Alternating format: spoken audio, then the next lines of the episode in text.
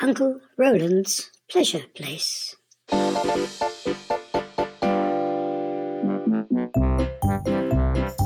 Episode 12. You will remember Deborah and Derek were in the talking orchard. You will also remember a lemon tree had just given Derek one of its lemons, and Derek did something that was not allowed. He took it. Oh. And the alarm went off.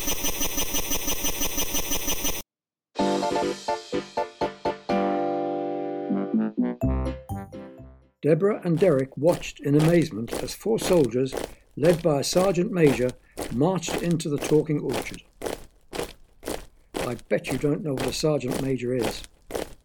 He is the soldier in charge of all the other soldiers. He gives the orders for what they have to do. Only he has to shout so that all the soldiers can hear him. Company, halt! Like that. Company, stand at ease! And that. All the soldiers were looking at Deborah and Derek. Who has taken the fruity? The sergeant major was a big, tall, stern looking man who had a little stick that he was pointing at the two children. Come on! Who's got the lemon? Derek held up the lemon. The sergeant major jumped up and down with fury. You naughty little bundle of trouble! That, thought Derek, is the first time I've been called a bundle of trouble. I should bounce that lemon on your head, and then I should bounce you around the orchard. Derek did not want to be bounced anywhere and moved behind the lemon tree. He didn't take the lemon. I gave it to him. The lemon tree shook its lemons at the sergeant major. What, what, what, what did you say? The lemon tree gave me the lemon, explained Derek. All the trees were shouting at the sergeant major. It's true, said Deborah. Bah, bah, bah! The sergeant major was annoyed. Why are you being so unpleasant? asked Deborah. Derek has not taken any fruit from the orchard. Unpleasant! Unpleasant! Am I being unpleasant? No one is allowed to be unpleasant in Uncle Roland's pleasure place. Well, you are, said Derek. There is no need for all this shouting. No one has done anything wrong. So, if I have been unpleasant, I shall have to go to the nookie hole. That's right. The lemon tree swished its branches from side to side in agreement. Then I am a naughty sergeant major, and I must march myself to the nookie hole. Soldiers, attention! Shun, left turn!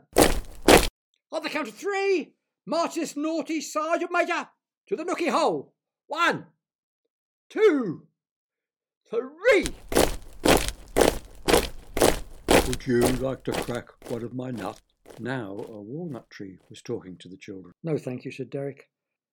I've had enough problems with all you trees in the orchard.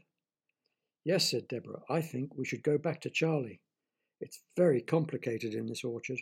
Okay, I'll crack my own nuts. The walnut tree tucked in all its branches and swayed away from them. Stop! A man with a dog was standing by the gate on the way out of the orchard. Fido, sniff, he shouted. The dog ran up to the children and started to sniff around them. What's it doing? asked Deborah. It's looking for gooseberries, said the man. We haven't got any gooseberries, said Deborah, and there are none in the orchard. You know that, and I know that, said the man, but the dog doesn't. That's why it's sniffing.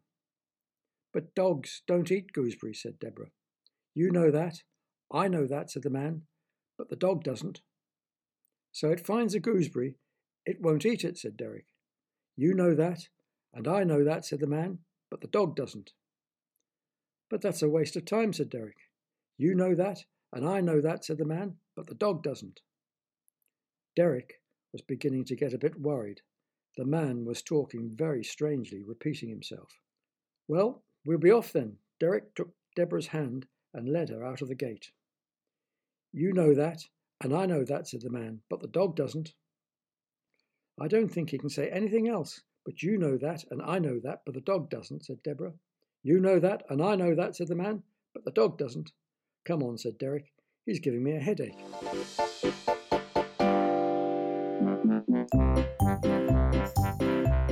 That was a little piece of music for you to listen to as Deborah and Derek were leaving the orchard. What happened in the orchard? Charlie was running towards them. I heard the alarm. The children explained about the lemon tree, the sergeant major, and all the problems they had met in the orchard. I have been thinking, said Charlie. He never stops. The monkey stuck its head out of Charlie's beard. And that was probably true. Have you ever tried to stop thinking? Try it now. Close your eyes and say to yourself, Stop thinking. Say to yourself, Stop thinking five times. I'll do it with you. Stop thinking. Stop thinking. Stop thinking. Stop thinking. Stop thinking. Have you stopped thinking? I haven't. Do you know what I'm thinking? I'm thinking about stopping thinking. The answer is, of course, you just cannot stop thinking. No one can. And that was why Charlie had been thinking about where to take the children next in Uncle Roland's pleasure place.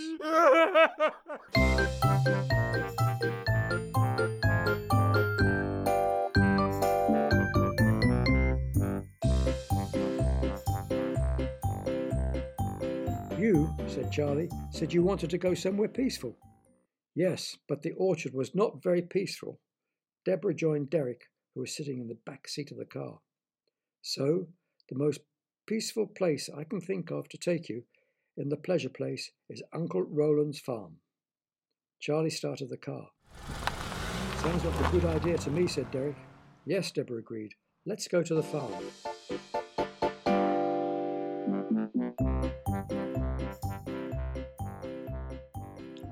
There was a very big gate at the entrance to Uncle Roland's farm, and at the top of each of the gate posts was D for Derek and D for Deborah. D for Derek and D for Deborah. Yes, that's right. On the top of each of the gate posts was a grinster, grinning with their big mouth and winking with their big eye. Derek waved to the grinsters and opened the gate to the farm. But he didn't, in fact because he couldn't. The gate was locked. No matter how much he tried, Derek could not push the big gate open. No, shouted Charlie from the car.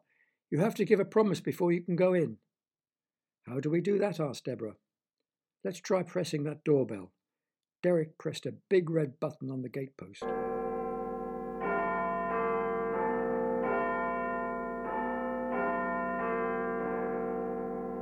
And then from behind one of the gateposts stepped a man, a very thin man. He must have been very, very thin because the gateposts were very, very thin, and when the man was behind them, you could not see him. Hello, said the man, I'm slim. You are, said Derek. You are very, very slim. No, said the man. Slim, that's my name. Why are you so thin? asked Deborah. Because I only eat spaghetti, said Slim. I am so slim I can walk through the bars of the gate without opening the gate, which is exactly what he did. Before you can go in, you have to make a promise, he said. But before you make a promise, you have to put on a mask. A mask, said Derek. Why do we have to wear a mask? asked Deborah. Because I don't want your faces upsetting the animals on the farm. Oh. Do you know how a cow feels when it sees another face that is not another cow? Or a pig when it sees a face that does not have a big mouth and a short, fat, stubby nose? No, said Derek. And neither do I, so it's best to wear a mask, and then you cannot upset any of the animals. What happens if we take a mask off? Deborah did not like the idea of wearing a mask. How do I know? replied Slim. I just stand behind the gate and take promises. Now, take this book, hold it in your right hand, and say after me, I promise not to give the animals any ice cream, chocolate pudding, ice lollies, bicycles to ride, footballs to kick, music to listen to, televisions to watch, iPhones, PlayStations, or things that go bump in the night. That's a lot of promises, said Derek. Do you promise? asked Slim again. Yes, said Derek, I promise. Slim handed the book to Deborah. And do you promise what Derek promised? Deborah nodded. Why do we have to hold the book when we promise? she asked. It's a heavy book, said Slim, and I get fed up holding it. The children thought Slim was a very strange man, but he opened the gate and the children stepped into the farm. I have to stand behind this gate post and hold this heavy book, said Slim, because when the wind blows, I'm so thin I often get blown away. So why don't you eat some potatoes or treacle pudding? They are heavy. They'll hold you down, said Deborah. Potatoes and treacle pudding? Slim's eyes widened at the idea. I never thought of that, he said. OK. I shall only eat potatoes and treacle pudding from now on. Then you will put on weight and the will will not blow you over, said Deborah. Thank you so much. Slim shook the children's hands and said goodbye as they walked towards the first field in the farm. The field was the sheep's field, and so it was full of sheep. Now listen to this because it's very interesting. The sheep were all leaning against each other. Now that's strange, isn't it? But not nearly so strange as what was happening in the middle of the field. A fat, jolly woman with red cheeks was sitting on the backs of the sheep. And do you know what the fat, jolly woman was doing? She was knitting. If you don't know what knitting is, ask your mummy. Only mummies know what is knitting because it's only mummies who knit. What are you knitting? called Deborah to the woman. I am knitting the sheep together, the woman shouted back. Now we all know that wool grows on sheep, and we all know that wool is what you use when you knit. But why was the woman knitting the sheep together? If I knit the sheep together, the woman said, they can't get lost. It was true. If the sheep were knitted together, where one sheep went, the other sheep had to follow. So, when you see sheep, now you know why they are always close to each other and follow each other everywhere. It's because somebody's knitted them together with the wool that grows on their bodies. The children could hear music, and it was coming from the next field. At the entrance to the gate to the field was a notice Please don't feed the cows when they are dancing. And the cows were dancing to the music. There were six of them, all dancing side by side in the field. Six steps to the right, six steps to the left, six steps to the right, six steps to the left, and then the cows turned around and pointed their bottoms at the children six steps to the right, six steps to the left, six steps to the right, six steps to the left, and then the cows turned round again and faced the children. Deborah and Derek had never seen cows dancing before, and they stood there with their mouths open in astonishment. Derek was staring at the cows' heads. Where most cows had horns, Uncle Roland's cows had two loudspeakers. You dancing? The cow was talking to them. Come on, climb over the fence and have a dance with us. Now another cow was waving its hoof at them. A hoof is what cows walk on, like the feet we walk on. Derek liked to dance. Okay, he said, and started to climb the fence. Stop it, stop it, stop it, stop it! The woman, sitting on the back of the sheep in the first field, was shouting at them. Are you happy, Derek? The fat woman had stopped knitting the sheep together. If you're not happy, you can't dance with my cows. I give my cows music to dance to to make them happy, so they give happy milk, and when people drink happy milk, it makes them happy. I am happy, said Derek. So am I, said Deborah. The woman started to knit again. All right, you can dance with my cows. Deborah went up to a happy looking cow that had big black patches on its body. Shall we break dance? She smiled at the cow. Oh no, the cow backed away. We might break something. Shall we rock? Deborah patted the cow's nose. Oh no, if we rock, all the milk inside me sloshes around and turns to butter, and the fat lady doesn't like butter. Then what can you dance? asked Derek. I can do the tiptoe. What's the tiptoe? the children asked. Watch, said the cow. The cow raised itself onto the tips of its hooves, then it raised first its right leg, then its left leg, then its right back leg, and then its left back leg. It did that twice. Then do you know what it did? It turned around and did it twice with its back to the children, then it turned around again and did it twice all over again. We can't do that, said Deborah. We only have two legs. Then bend over and put your hands on the ground and follow me, said the cow. The children did as they were told, and very soon they were dancing with the cow. And then do you know what happened? All the other cows did the same thing, and soon all the six cows were dancing together with the children. This is fun, cried the children. Oh no, cried the cow. Oh no, cried all the cows. The children looked up and stopped dancing. Oh no, they yelled. Harold! The woman was screaming. What's going on? Something is frightening everybody.